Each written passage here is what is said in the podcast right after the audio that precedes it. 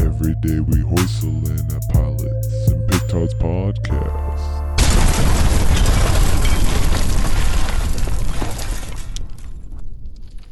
Welcome to the Pilots and Petards podcast. This is the podcast with nothing much to do about aircrafts and potentially everything to do with first episodes of a filmic series. Our disclaimer petard is a word, it is a real word, and petards are bombs. We will be tackling mostly new series each Monday with the occasional throwback pilot. Listeners, you're invited to follow our blog and participate in our pre recording discussions. Our episodes will now be broken into four parts. The first part will be spoiler free, and we're going to talk about the quality of the pilot. Part two is going to be more of an in depth look at the pilot. Hella spoilers. Yeah, heavy spoiler, a lot of spoilage, ridge there. It's a word.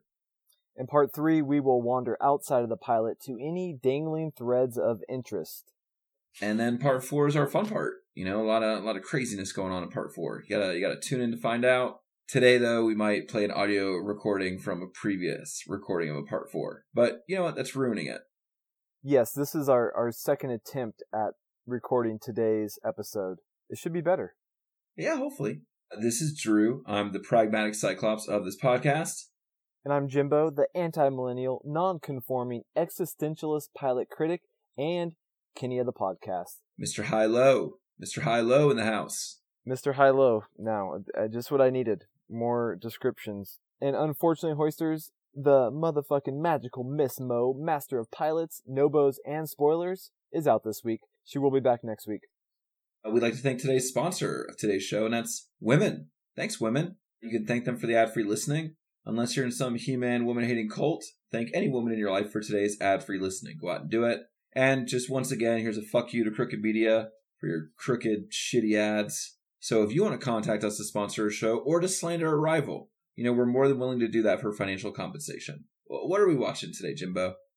So join us today as we cast judgment and determine if the Stephen King horror verse Castle Rock will be hoisted or not hoisted. That is the question.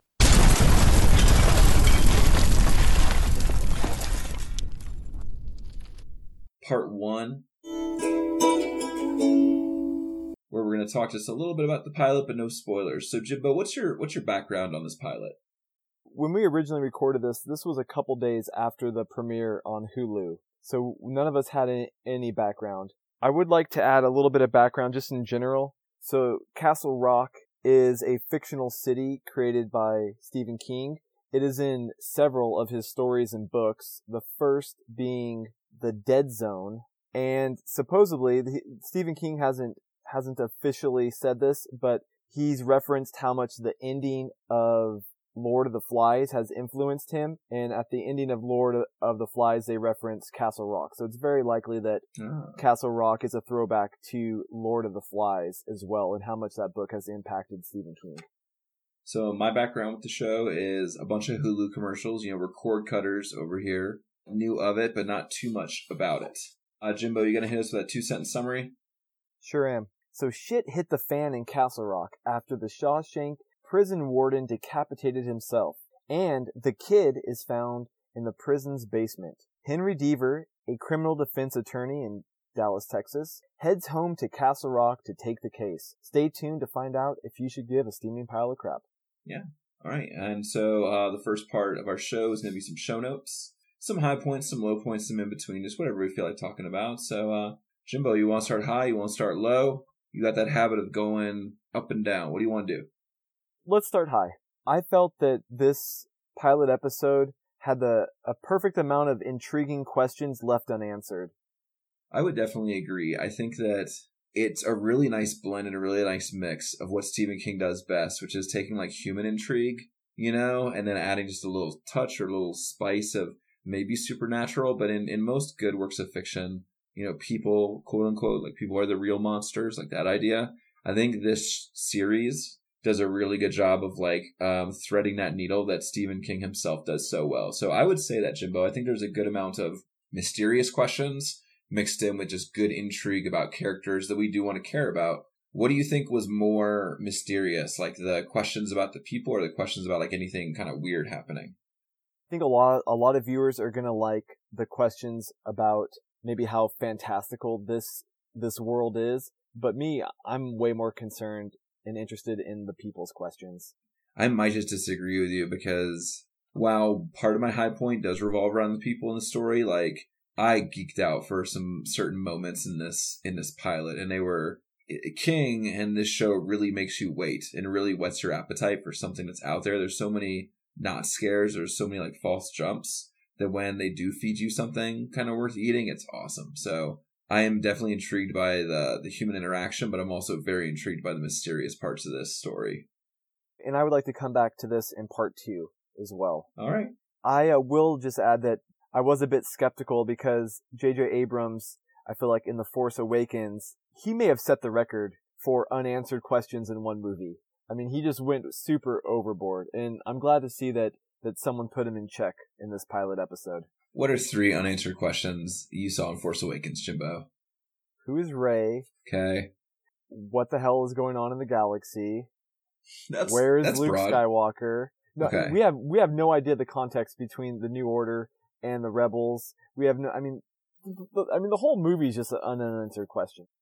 I I feel like the prequels are the opposite of like way too much information, and I am fine being on the other end of the spectrum with a lot of questions instead of a lot of minutia and answers. Rian Johnson completely pretty much shits on all his unanswered questions throughout the the Last Jedi. Jimbo, I'm gonna add midichlorian counter to your title amongst your other adjectives. What?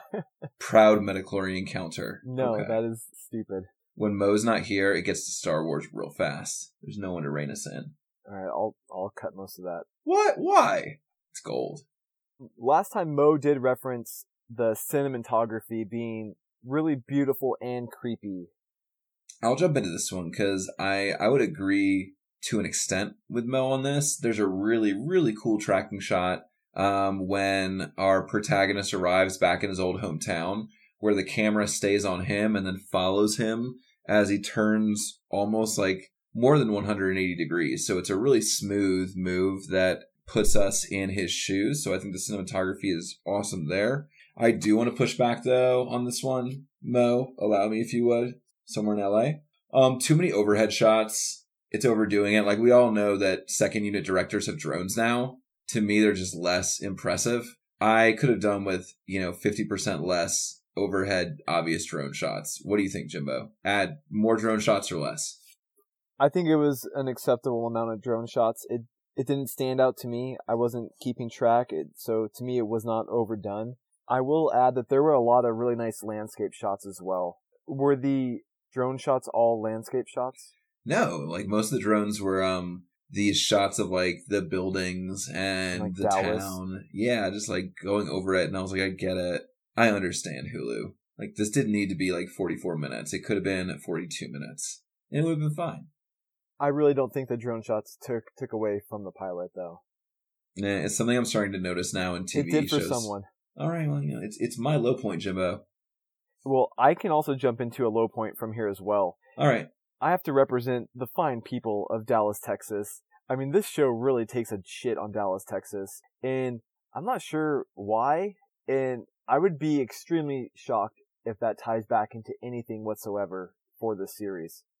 I'll say this: they definitely got real stereotypical about Texas. and Like they didn't need to say Dallas either. Like he could have been like Dallas is full of podunk places.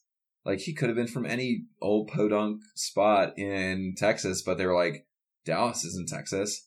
I went to a training in Dallas. Like it's all huge buildings and no one living downtown or having anything down there because it's all just giant business buildings. Like I drove through Dallas twice, and it's like the never-ending city, dude. You're like Yeah. driving through Dallas for like a half an hour. I know where are these dusty tumbleweeds in like the universe of Castle Rock, where this guy's in Dallas and it's just all like hellscape landscape and dusted, writhing across you know the roads and whatnot.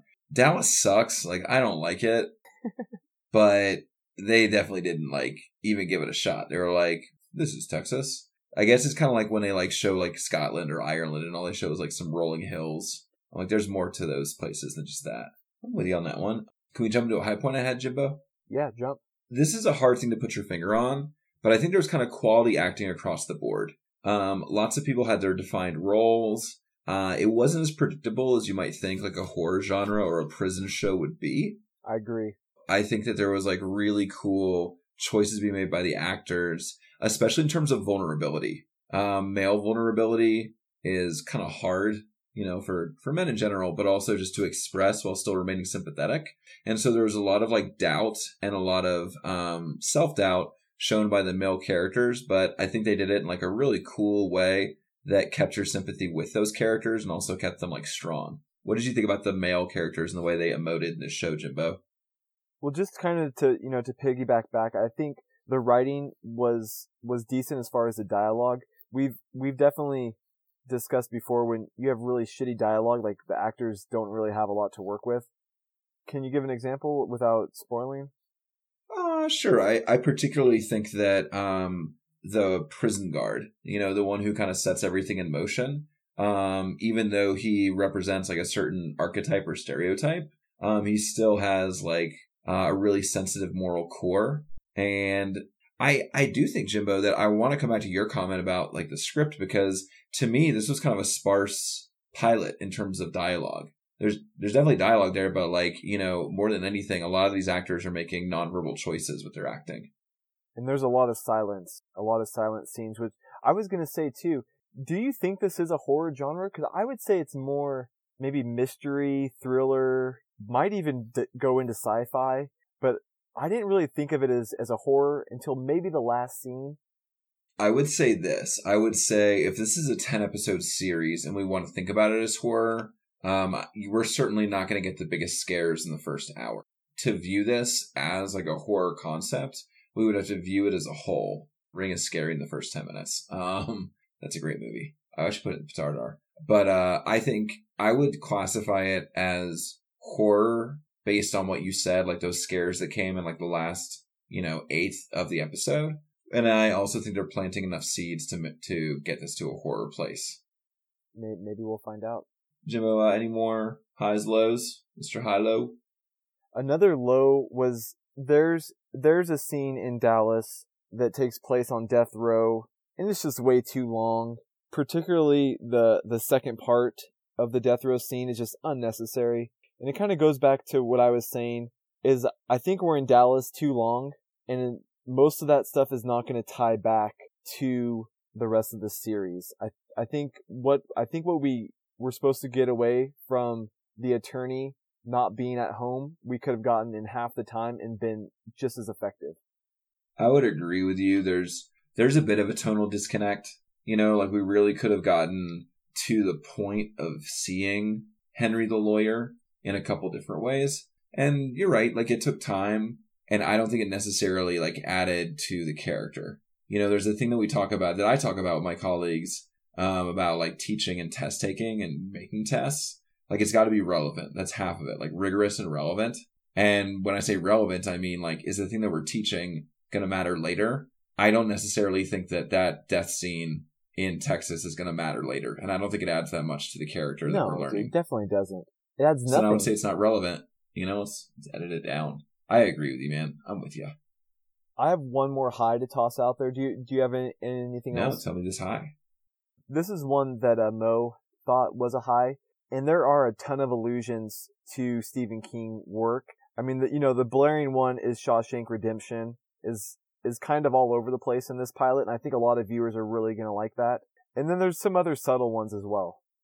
There are subtle references and there are not subtle references too. You know, I enjoy both. Like sometimes I like to be pandered to, and sometimes I like to be led somewhere. So I thought that yeah, the subtle allusions to other Stephen King works were would work for like you know the the subreddit crowd and the the really big you know king heads. And then there was other stuff where like regular people kind of like me were just like, oh, like that was a pretty direct reference to the Shawshank Redemption. And I think those allusions also do two things, you know, like they're they're fan service. You know, they make people feel cool for being invested in like this subculture, but also they um they ground you in this universe. You know, like they're not doing it as a goof. They're not doing it as like a wink to the camera. They're like, this is that Shawshank. So I yeah, I would I would agree with Mo in that the Easter eggs, as they're they're called nowadays, um, were both enjoyable and also move the plot along too. Easter eggs don't always do that. This one definitely does that, and and let's maybe come back to the world building a bit as well in uh in part two. All right, well, that's cool. Down for that. So now, Hoisters, we are going to move into our MVP. And for any new listeners, this is the most valuable part of the pilot. Well, I'll talk a little bit. And Jimbo, you alluded to this, but um, I really liked the ending um, of this uh, pilot. Yeah, the the show had set us up in a certain way. Nothing had exactly flirted with like supernatural stuff going on, and then the ending does a really nice job of both whetting your appetite for like something strange and interesting happening, as well as using some very cool kind of classic horror tropes to give you that that scare that you kind of expected. Um, I I am not a fan of like what I like to call horror porn or like you know torture porn, where like in the Saw movies someone falls in like a you know a whole hypodermic needles. That's not scary. That's just disgusting and disturbing. The fun the finale of this pilot is scary, and I think it does does achieve this you know fear from us through tension and through intentional filmmaking. So I loved the ending. What did you think, Jimbo? Yeah, I have to agree. That's the last scene is also my MVP. It's the perfect use of a cliffhanger. It is by far the most the most climatic part of this pilot. Whereas like if we take a look at Breaking Bad where the climax they poke into the climax at the very beginning and then they end with it, which you know we we said I guess was mostly effective, but this one I think it's a lot better use of storytelling and not maybe relying on like maybe a cheap trick to get the audience in, into the show. You know, it's almost a, like this is us esque twist for the audience. You know, where like something that we have assumed to be true or something that we had taken for granted is just tweaked and it alters our entire perception of the last 46 minutes. And that's cool. You know, I think it's very interesting and it's a nice choice. And I definitely enjoyed the aspect of the finale in that there's a ton of showing and no telling. You know, the entire finale was almost all nonverbal.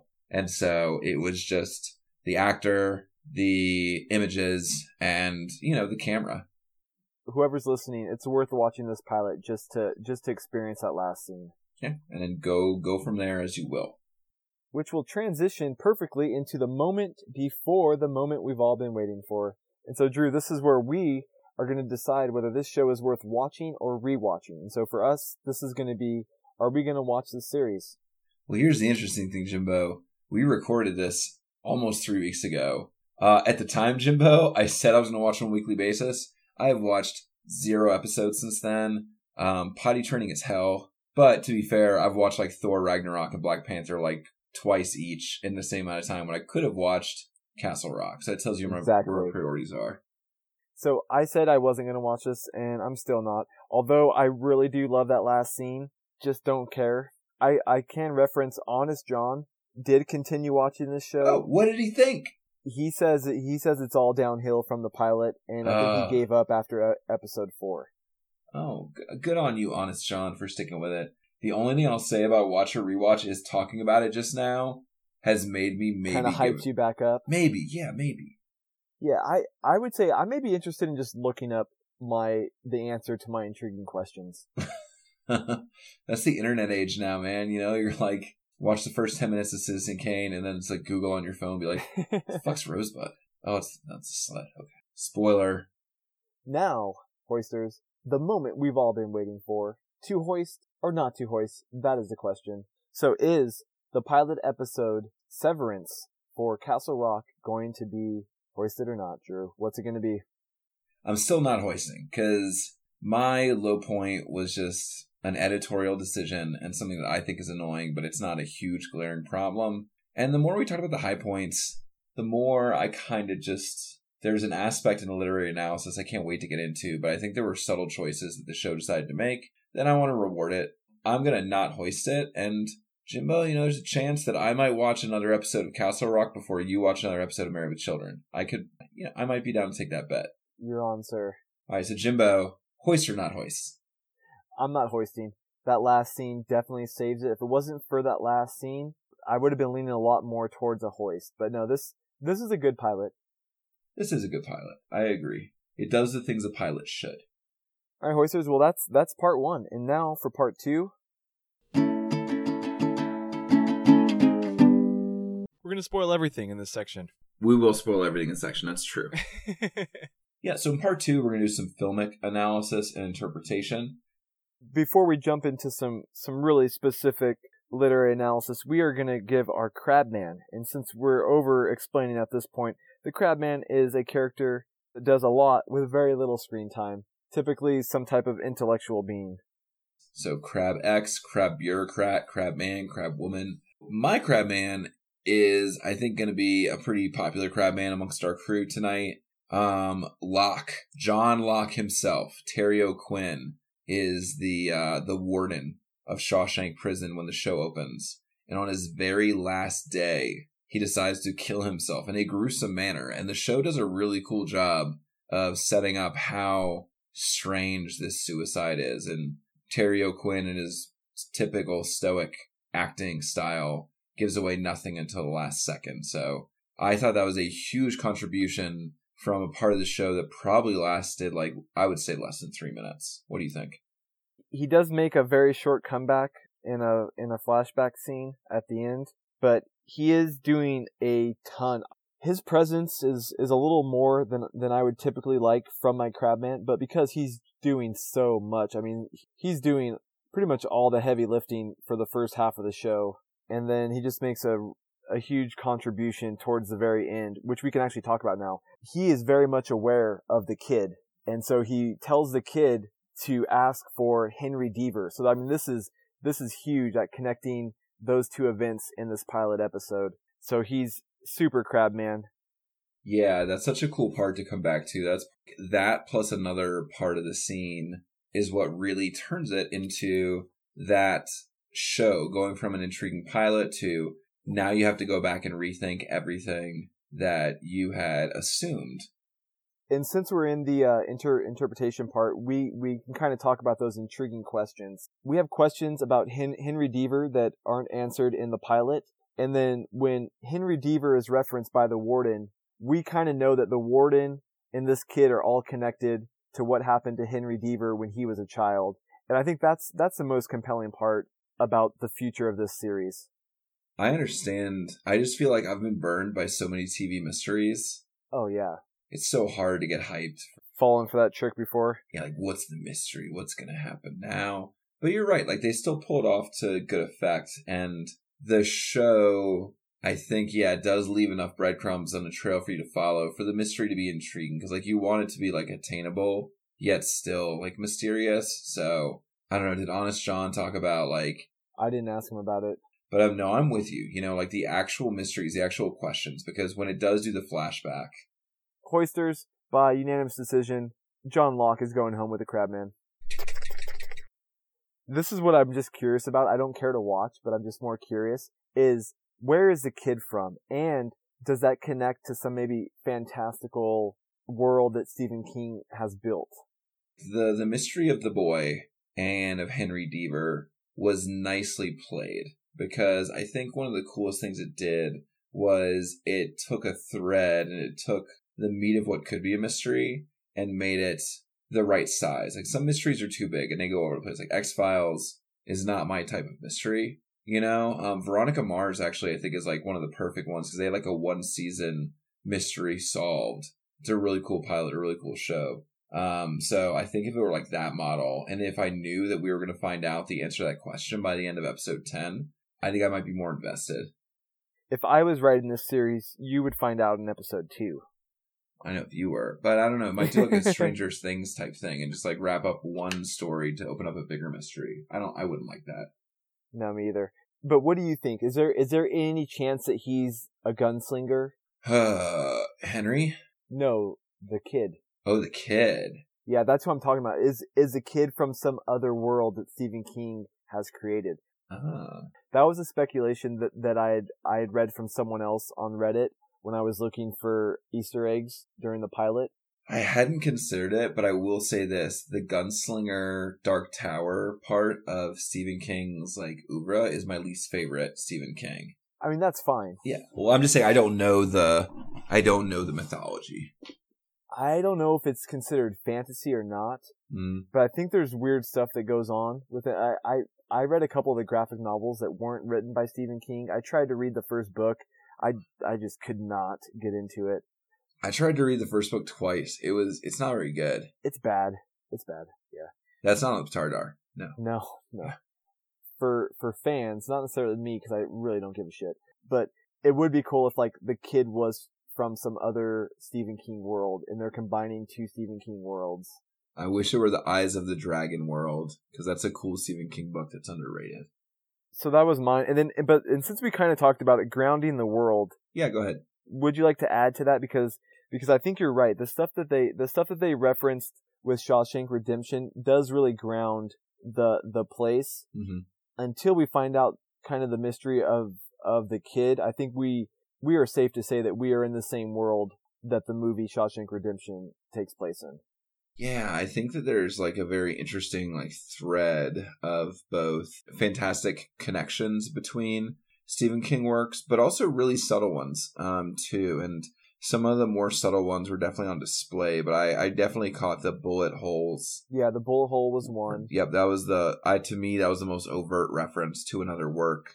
I think that the creepier connection is the less fantastical one, and that is what this show has like kind of strived for. For my literary analysis, what I really, really dug on, um, especially in like as quiet of a, a, a, uh, pilot as this one, like not dialogue heavy, was the scene where Henry gets home, meets his dementia ridden mother, and then finds out that the detective who discovered him as a boy is like living with his mother because, you know, Henry's father died trying to rescue him in mysterious circumstances when he was a child. There is so much interplay and like so many unspoken things about that family dynamic in a small town between like, you know, a black son and like a adoptive white mother that that scene itself, I like the tension was palpable between the two actors while the mother was in the other room. I thought it was great. Henry's gonna have to start opening up and letting us know what the hell happened to him. And the sheriff's involved, his mom's involved, the warden and the kid are definitely involved. So I think all that is definitely gonna gonna go into the rest of the series. Do you think Henry's dad is going to end up being a good guy or a bad guy? Because my instinct was bad guy. I don't see why he's gonna be a bad guy, but you never know. I mean, he's part of the, he's part of the mystery, and they find him with his back broken in the ice. It's mysterious circumstances. I tend to ruin stories for myself. Like if I know it's a mystery, I like want to guess based on conventions of the story that I understand, as opposed to just like enjoying the ride. I guess I guess if his dad was was a bad guy, it would make more sense why he's isolated himself from his hometown. But I mean, there's so much there's so many reasons for him to isolate himself. I mean, the town does consider him the killer of his father. That's that's huge. Maybe he did kill his father. Maybe he killed his father because his father was a piece of shit. And the other aspect I enjoy is like Stephen King does such a good job of like shedding light on the bigotry and racism of like New England. Because people want to think like that like Vermont and you know these other places are like bastions of acceptance and Yeah, these liberals. yeah they're not. Like there's a lot of like racial intolerance not too far below the surface in like a lot of those places. And so Stephen King has throughout a lot of his works like really shown the villains and made people like uncomfortable by like using either subtle or not so subtle uh, racial language to like you know kind of reveal that side of like the idyllic New England town. Uh, anything else in the plot or literary analysis? Listeners, if you are interested in this, you're gonna just have to watch the series. Yeah, and let us know. All right, so we are now in the Put It Anywhere Guys Quest for the Best section. This will be episode 40. We originally, it was originally supposed to be episode 38, but things didn't quite work out that way. peeking behind the curtain. So we're going to rank all 40 of the pilots that we've watched, and eventually we will rank all pilots of all time. And we will insert this pilot into our pre-existing list. Uh, right now, the best pilot of all time, as determined by this pilots-based podcast, is The End of the Effing World on Netflix. Go watch it. And the worst pilot is Drew's fave, Buffy. Yeah, Buffy the Vampire Slayer. I, I made Jimbo watch parts one and two. I'll never get that time back. You're right. We now have a rule we can no longer watch uh, uh, two-part pilots. So thanks, thanks, Joss Whedon. So originally we had we had discussed this show being around Lost. Mm-hmm. Mo very much wanted it below Lost. Uh, Mo wanted it below Boy Meets World, but Mo runs with her with with her Nobo out, and Mo's not here. I kind of want to put it above Lost. I'm I'm more thinking, is it above or below Cobra Kai? Yeah, Cobra Kai and Castle Rock are kind of weirdly analogous because they're both, you know, nostalgia boner bait. Yes. They're both extending a universe. It just depends on like what type of person you are. Do you want to laugh and enjoy that universe or you want to get freaked out by it?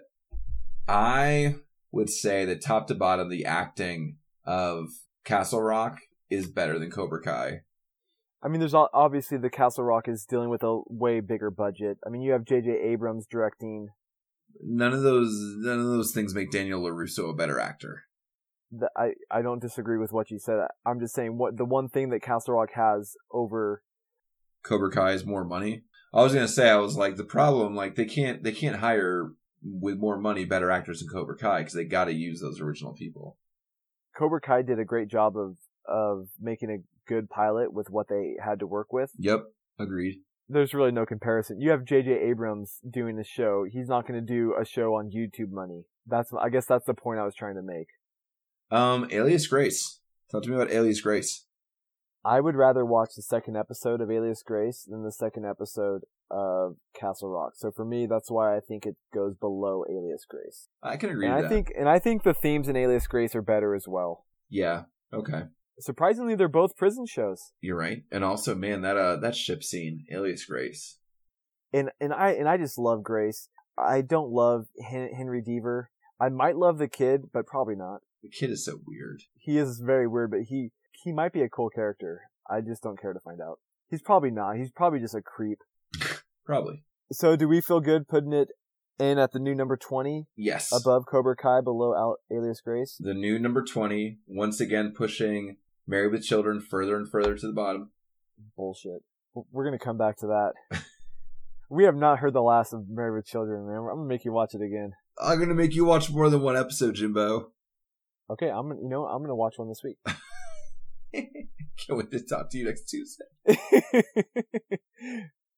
Hoisters, I've said that before. Tune in next week to find out if Jimbo watches episode two of Married with Children. I might watch it tonight, man. Out of spite. this this this quest for the best and worst is getting long. I know. Imagine, dude, if we if we do this show for three years, we're gonna have like 150 pilots on this list. Can you imagine trying to place a show we just watched on the list of 150? We'll have to hire some interns. Unpaid interns.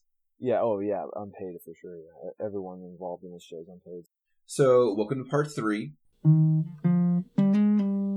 This is the part of the show where we go just outside the pilot, but it relates to themes of the show or the series, or just things that kind of sparked our interest while we were watching. And now, coming down to the stage, the Stormy Daniels Dangling Threads of Interest, where we will take these little dangling threads, things that we thought about, and just kind of talk them through. And Jimbo, what I wanted to bring up was I thought was particularly interesting was how the show kind of characterized Shawshank State Prison as a for profit prison. So I did a little research and found some information about for profit prisons. Even though they're talked about quite a bit, these private prisons make up a relatively small portion of the prison population. About 7% of state prisoners and 18% of federal prisoners are in for profit prisons. That's a decent amount, though. You're right. The the federal number is much higher. The state number, I think, is still relatively low based on how concerned people are. But in most, I think most prisons are state prisons, right? Yes, the state prison population far outstrips the um, federal one. I do remember learning about private prisons. I don't remember if it was in a college class or just on my own personal interest. I re- had the feeling like that they were more prevalent for some reason. So that's that's cool. Maybe some of them have, have gone out of business or something. I doubt that, but it's pretty it's pretty good business. Yeah, I would say that according to this study as well, um, if you combine those populations of both private and public or private uh, state and federal facilities, it makes up 150,000 inmates, which out of the total prison population is between roughly 8 to 10%. So you have like a 1 in 10 shot of being in a uh, private prison. I you know this this would be interesting. And hoisters, if any of you know, please chime in. Is the quality of life better in a for-profit prison or one of the government prisons? That would be interesting. Um, yeah. It. I did find this, although correlation is hard to find. The for-profit prisons are kind of being paid regardless of whether they fill up. So a for-profit prison is paid for by the bed, not by the prisoner. And so some critics uh, you know, are accusing these prisons of incentivizing the states to send more people to these prisons so that they're getting their money's worth. What do you think about that? I'm not surprised about that. I mean, it's that's the problem with running a thing like correctional facilities for a profit is you don't want people in prison. And so the fact that you're incentive incentivizing people to have more people in prison is just never a good idea. Uh, the numbers just keep going. Like the United States is 5% of the entire world's population. However, within the United States, we have 25% of the world's prison population. That's just ridiculous. Approximately 1 in 100 adults in America uh, were incarcerated in the year 2014. And of those incarcerated adults, 86% of prisoners were locked up for nonviolent crimes that were mostly drug related. War on drugs. Ugh. This one gets even crazier too. Like uh the I think part of the um private prison po- like story that doesn't get brought up as much is the exploitation of uh the prisoners themselves. Like some prisoners are only paid um as little as 74 cents a day and there's quite a few very public companies that you know profit from them like Whole Foods for example. You know they have fair trade chocolate bananas but um, the tilapia that you buy there uh, comes from prisoners in Colorado. Uh, the fancy goat cheese you buy there is also raised and milked by prisoners. McDonald's uh, has inmates who sew McDonald's uh, uniforms that the employees wear, and Walmart purchases its produce from uh, employee or from prison farms. What's your what's your philosophy on prisoners working? Because I'm all for prisoners working. I'm all for prisoners working. It's just um you know, there's an obscure part of the 13th Amendment that allows for prisoners to be paid substandard wages. And so, you know, if you don't want to give people in prison minimum wage, I understand that they're being punished while still trying to be rehabilitated, but 74 cents a day, ex- extremely low. Like, it Yeah. seems like you're insulting them. I'd have to look into that, but I'm I feel really confident that it's voluntary. I believe so. I need to jump into the research. Yeah, I mean, like if if I trust the government to do the right thing, I I would be okay with the prisoners working for free. Do you trust the government to do the right thing? No, no, no, no, I don't. Yeah, so I mean that's that's kind of where I'm at too. I was like, no, Jimbo, what southern state has female inmates sewing Victoria's Secret garments? Which southern state doesn't, Drew? We definitely know that South Carolina does. Yeah, And actually, two female inmates in the 1990s got in trouble because they were telling journalists that they were just tearing the "Made in Honduras" tag out and sewing "Made in USA" tags in. nice. That's classy, man. Now, were they actually doing that, or were they just telling the journalists that? That's the real question. We may never know. We'll we'll never know. Well, you know, way way to make a you know turn turn prisons into laughing matter. Good for us. Um, what else, Jimbo? What was dangling for you? Just like I just found just some really interesting information about like that. Like God, like it sounds really shitty. Baby Nomalus was not as cooperative on my research for this one. But I, I mean, I feel like prisoners only getting paid 74 cents a day is not the worst thing going on in our country. I'll just end on that note. I did some additional research though, Jimbo. What do you think about um, voting rights for prisoners? Because what I found was there there's quite a few states that have that do not restrict voting rights at all for incarcerated people, but there is there are still seven states that revoke that right completely. I'm surprised. I thought it would be more than that. Mm, There's there's quite a bit of like wiggle room. Um, the the categories I saw were lost only while incarcerated, lost until completion of sentence, which included parole or probation with automatic restoration after. And then there's another category that was lost until completion of sentence in some states, a post sentencing waiting period with additional action required for restoration. Jimbo, where do you think the majority of states that did not give uh you know voting rights back or made people do stuff for them were? Oh, the South, It man. is totally the South. South Carolina. Yeah, goddamn, dude. Come on, the South.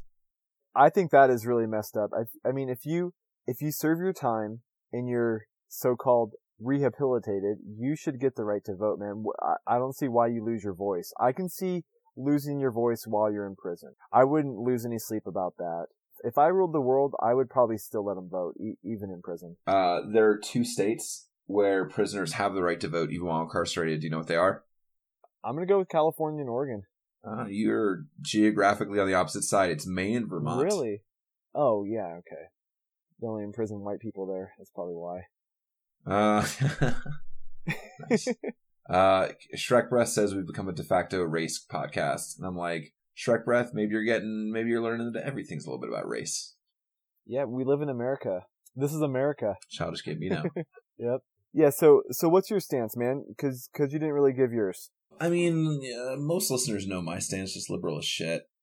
So, so you would give everyone the right to vote. Yes, I would. Um, mostly just because you know, as a democracy, our our voting our voting uh, percentages and people choose to vote is shockingly low. So I don't think we should be disenfranchising any groups or population. And yeah, like if the point of prison is to rehabilitate, you know, because we go out of our way in the Constitution to, you know, outlaw cruel and unusual punishment. So the punishment part of prison is being removed from society. And then theoretically, we want you to come back to society rehabilitated then I think we need to incentivize that return. Um, another part of my research found 76% of offenders, you know, are suffering from recidivism, which means, you know, committing crimes and going back to prison. Yes. Like, I think that we should do everything humanly possible to reintegrate prisoners into society so that, you know, 76% of our incarcerated population weren't previously incarcerated. Definitely. That's, and I think that's the greatest tragedy in this story. I mean, not not um, Castle Rock, but like what we're talking about. And I think Shawshank Redemption does a perfect job of, of capturing this, where you have someone that's not really a criminal going to prison and then coming out worse than when they went in. That's one of the worst things that you can do to someone, especially young people that make a mistake or whatever the reason. You have young people that are involved in drugs. They're not terrible people yet. And then you put them in a prison system that's full of people that have been in and out their whole life and you know like look at their new peers and look who they're learning from and then it's a system that calls it rehabilitation and that's not even to mention the fact that like the vast majority of people in prison are people of color. The percentage of black males in this country who are of adult age are between 7 and 9% whereas they represent more than one third of the prison population. And like i just I I mean, it boggles the mind when people don't believe evidence and like you know privilege and inequalities of race like it's numeric. You know, like I can't I can't have like I don't understand someone understanding that statistic of the overrepresentation while still not believing that there's a like racial prejudice within our justice system. Well, I could break it down a little bit for you. I and I don't think this covers all of it, but I think if you were to isolate the chances of going to prison if you grow up in to like a single mother, I think it drastically shoots up. Now, unfortunately, black kids are more likely to grow up without a, a mother and father at home. So I think like that, like that, that accounts for some of those, but that's also the result of systemic racism. Yeah, I was about to say, I was like, there's a lot of systemic racism, um, within like the American family in terms of like white families, black families, like how big the family is and how nuclear the family is as well, you know, in terms of like what is the net worth of a family and then how does that affect it as well. I think that yes, there are socio economic ties that definitely affect, you know, the composition of the prison population, but I would even say that like those socioeconomic circumstances are still rooted in a system of, you know, systemic racism. I agree with that. I'll defend cops and at least to the fact that I don't think there's that many cops that are intentionally harassing black people for racist reasons. I think it's more subconscious and I think it is more of kind of being stuck in the cycle of poverty and single family, you know, like let's say your father goes to prison and now all of a sudden you're growing up with a single mother and however many kids, you're drastically more likely to go to prison and then your kids being in the same exact situation. So I think a lot of it is kind of a cyclical nature as well. You know, you can definitely defend cops. I mean, that's a really tough job. But I mean, if you want to look at like the prison population, I don't necessarily think that the issue is solely cops or is like the majority of it is put on cops. I think that judges and no, for sure. you know politicians that have pushed through mandatory minimum sentencing exactly. for nonviolent crimes, where you know you will go to jail longer for like some weed crimes than for rape, are much more culpable and guilty um, than necessarily a cop who probably has implicit bias. Well, we all have, you know, we all have some. Exactly. Then a judge who people people attract these judges who you know give longer sentences to like black people. Like that's actually like something they've studied where they looked at like the exact same crime across racial lines, and on average, black men have been sentenced for longer than white men. Or being tried as an adult when you're not. It's true as well. Fun fact if you are being tried by a judge, you want to be tried early in the morning or right after lunch because judges are more likely to judge harshly the closer it, they get to their lunch break and the closer they get to the end of the day. Drastically different. Uh, I know. man. gross.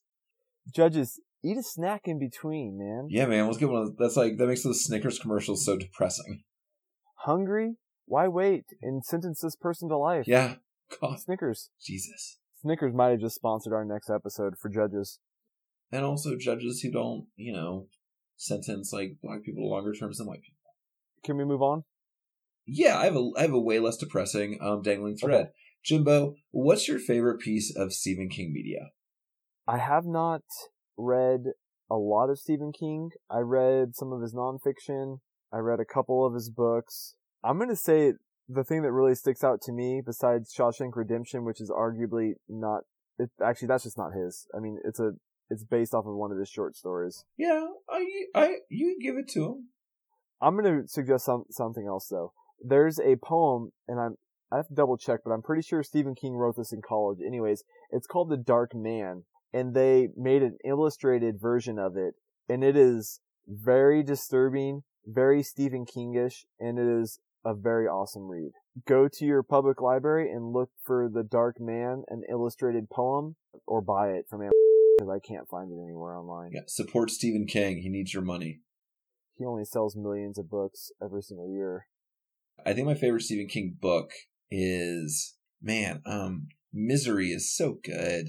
And I think Misery might also be my favorite Stephen King movie. I think that's in my personal petardar. Is that the one with the teacher gets locked up?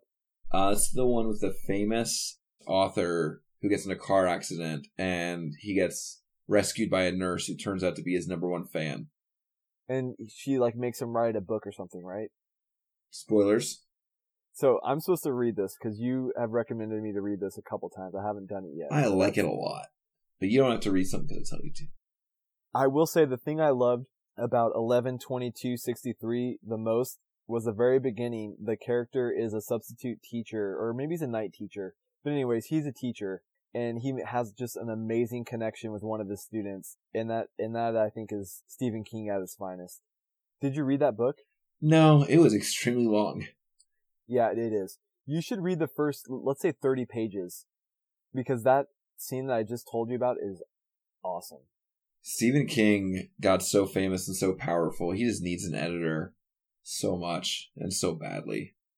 I'm gonna look for that and I'll put it in the petardar if I find it. I feel like I wrote about it in one of my blogs before, We should link to that. if I can find it. Anything else? Anything else dangling there, Jimbo? No, I'm good. Very cool. Listeners, we are now jumping into the Petardar. The Petardar is um, anything that's kind of like adjacent to the show, just recommendations and media that we have. And I'll go ahead and start things off. Um, the Ear Hustle podcast is really, really, really cool if you want to learn more about prison culture. Um, it is a uh, podcast produced in the San Quentin Prison in San Diego, California, uh, with a partnership between a, a prisoner and or an inmate and a public radio broadcaster. She goes in once a week. They record like three different stories that kind of overlap. It's a nice anthology. And for example, like one of the episodes is about cellies, like having a roommate in an eight by five room and like what that's like. Uh, I also want to recommend uh, Oz, the original HBO one. It made me just god awfully terrified of ever going to prison. And it made Drew tell a not so funny joke last week. Maybe, maybe he'll tell it again for us. Probably not. I won't. Okay.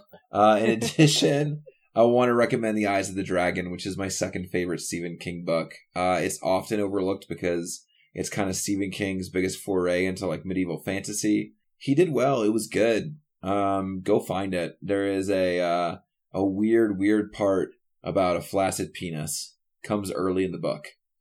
And I might be able to cut back in the really funny conversation about Mo and her flaccid experience. Yeah, cool. We might be able to. Mo wasn't here, but she also wanted to recommend 13th, which is a documentary that discusses that uh, prison uh, labor uh, controversy controversy that we discussed. And also, it's uh, produced by and directed by Ava DuVernay. It's good. I've also seen it. What do you got on your Petard, Jimbo? We've kind of talked about this, but Shawshank Redemption needs to be in there. If you haven't seen that yet, I would recommend that.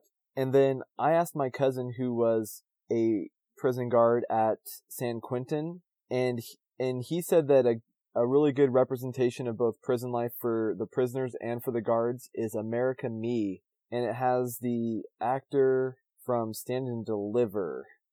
Edward James Olmos. He's fantastic. That's it. I think I think we're good on Petardar. In Petard trivia news, I was able to unseat Honest John from his dishonest place on the throne. He is sending his bling to me in the mail. He promised. You know, Honest John, it's okay. You know, take that L. It was an intense battle. It came down to the tiebreaker question not resulting in a winner. And so Mo made up a question on the spot. I leapt in there, man. That's the way the cookie crumbled. No, Drew that's the way the the title home. Destroys the door. Unfortunately, Hoisters, before you listen to this, Drew has already lost his title two weeks ago to Jacob Williams of the Punisher Body Count. So we're going to come for you, Mr. Williams. Our official intro and outro music was mixed by Jake Drew. You can find a link to him on in the show notes, and he will make beats for you, and he can mix other music for you. He is a talented musician and very talented rapper. Uh, you can follow us on Twitter at Pilots and Petards. You can follow us on Instagram. It gets updated every now and then. Uh, you can also join our Facebook group, which is getting revamped. You know, we're, we're jumping back into Facebook, trying to like breathe some life into it. And as always, you can go to our website, pilotsandpetards.com. We've also joined the But Why Though uh, podcast network, so you can go to their website, learn a little bit about some pop culture podcast stuff. And um, I'm also writing a couple uh, movie reviews, which I have not been able to do in the last like, two weeks potty training and the beginning of the school year. Life's uh, intense, Jimbo. Anything else to plug? I think that's good. And so, Hoisters, um, if you can't tell by the plugs, the show is officially over. But if you love us as much as we love us, you should have been listening to the last hour ish. And as always, we would like to collaborate with any artists out there. If you make visual art, holla. We would love some visual art for our blog and we will cross promote you. If you make music, we would love some, you know, some transition music or some closing music and we will cross promote you as well. And if you're listening to us and you would think and you have a microphone, and you might be a good guest, holla. We are also interested in getting some, some guests on the show. Anything else, Drew? Oh, no, man. I'm, I'm down for some shop talk. All right. So now we'll, we'll transition into Shrek, Shrek Breath's favorite part of the show, The our shop shop talk. talk. Dude, fucking daycare tried to screw us. It was bad, man. Have you lost respect for uh, the old ladies yet? Mm, it's not the old ladies, man. I, yeah, I had that feeling it wasn't, you know, they wouldn't do it. Yeah, We're, we're diaperless, man. We've been diaperless for 12 days. And then the school's like, hey, like, two accidents, we're putting her back in diapers. You can't put a potty training kid back in diapers. That's just like, it's like punching your soul with like a glass fist full of Tabasco sauce. It's the worst. And so this lady was like mean to Tori. Like we didn't really like her attitude. And then like I had to come in and talk to everybody. And in between talking to the lady who was rude to Tori, like freaking the admin turns to me and she's like, you know, we can't go into the classrooms and tell the teachers how to teach. And like my brain just exploded because I'm like, yes, you fucking can. That's what principals do. Like, there's best practices and shit. And like, that was so like demoralizing for me because like it's it's fucking August. Like, we can't go anywhere. Like, everywhere else is filled. We got to deal with this this year and like try and figure it out. So we got some concessions. They got the diapers, which are now only referred to as training School undies. pants? Yeah. Oh, school pants. That's a good one. I like that school pants. Emma, who likes to watch her dolls and her dinosaurs and her monkey sit on the potty, and then I like pour the cup of water behind, and we like you know poured in and flushed and everything. She frickin' pulled the bear off, went to sit on the potty, and I was like, "Here, let me help you with your undies." She sat and peed. Like, go Emma. She's almost there, man. She's almost there. we're several months away, but we're getting one there. step away, dude. It's a good feeling, dude. It's like the very first time, like she got like it was a journey, man. Emma got addicted to iPad because we were playing the iPad to keep her on the potty, and then she was just like sitting on the potty for twenty minutes, like just watching shows, and we're like, shit, she's addicted to iPads. so we took that away. That was hard. so, but uh, it's it's ups and downs, man. It's hills and valleys, a lot of valleys. Dude, potty training is a scam in America. Everywhere else in the world, kids are potty trained between 12 and 16 months. Fucking in 1957, 92% of American kids were potty trained by 18 months. Do you know what the average is now? No, I don't. 35 months for a girl, 39 months for a boy. I bet that has to do with the diaper industry, man. Well, guess what happened uh, in 1959? They started making disposable diapers. Huggies. The first Huggies come off the line. You have the military industrial complex. You have the prison industrial complex. Diaper industrial complex, man. We need to we need to fight this. Shit's real. And like they called, they talked to my wife, and they were just like, they were telling Tori, they're like, well, I did some research, and you're right. A lot of other countries, you know, do it, but we're an American school. This is the American culture. And. I'm like, fuck you. The metric system rules. The rest of the world knows how to count and raise children. At least telling them how to pee in the potty. Thanks, Jimbo. Shop talk kind of became rant time. If there, if, if there's some parents of some young children listening to the podcast, I think there's a lot of nodding going on, a lot of heavy nodding. Yeah, so Fitz, Shrekbreck, feel feel free to jump in on your potty training experiences. Yeah. Other listeners, get in there, man. Hey, if you have if you have a four year old and they're still wearing diapers and and you want to defend yourself, hop hop on the website. Hop on, or or go to Europe and fix that. and by the way, like if you are if your child is young and between fourteen and eighteen months and you want to potty train them, don't listen to people who are saying, "What about the signs?" We don't wait for a kid to walk up to us with a pencil to teach them to write. There's a certain age where you're like, "Hey, it's time to learn how to write," and you do that. So like instead of like watching for the signs and having your kid say when they're ready to go pee, why don't you teach them how to pee? Like you're teaching them how to do everything else. Just do it. It's more work, but it's worth it. This was a good episode. We were tight.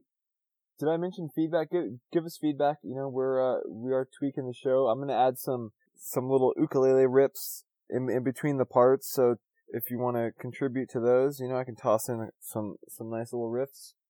I like that. Calling for the plugs. I'm also starting to experience. Uh, I, w- I was listening to something today, The Hidden Brain, and it was talking about marriage. And it in one section it was talking of it. Uh, the the episode was called "Why Is Marriage So Hard" or something along those lines. But it said how having a kid is like an additional 35 hours a week of work. That feels real. It feels true.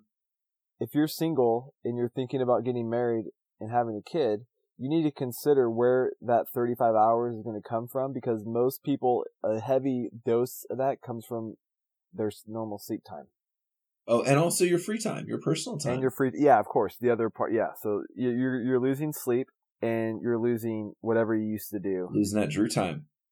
I'm going to have to, you know, I'm going to have to give a shout out to Mrs. Nomalist because I'm not contributing 35 hours a week. So that's, that's a big, a big shout out to her. That's not going to maintain for very long because she's going to be going back to work in a couple weeks. So I'm going to definitely feel that 35 hours when she goes back to work. You go, you go have your Jimbo time. Hoisters, if the quality of this podcast drastically takes a shit in about two weeks, you'll know why. nice. All right. Uh, Jimbo, I'm good. Are you good? I'm good. Every day we hoistle in, Jimbo out. Every day we hoistlin', Drew out.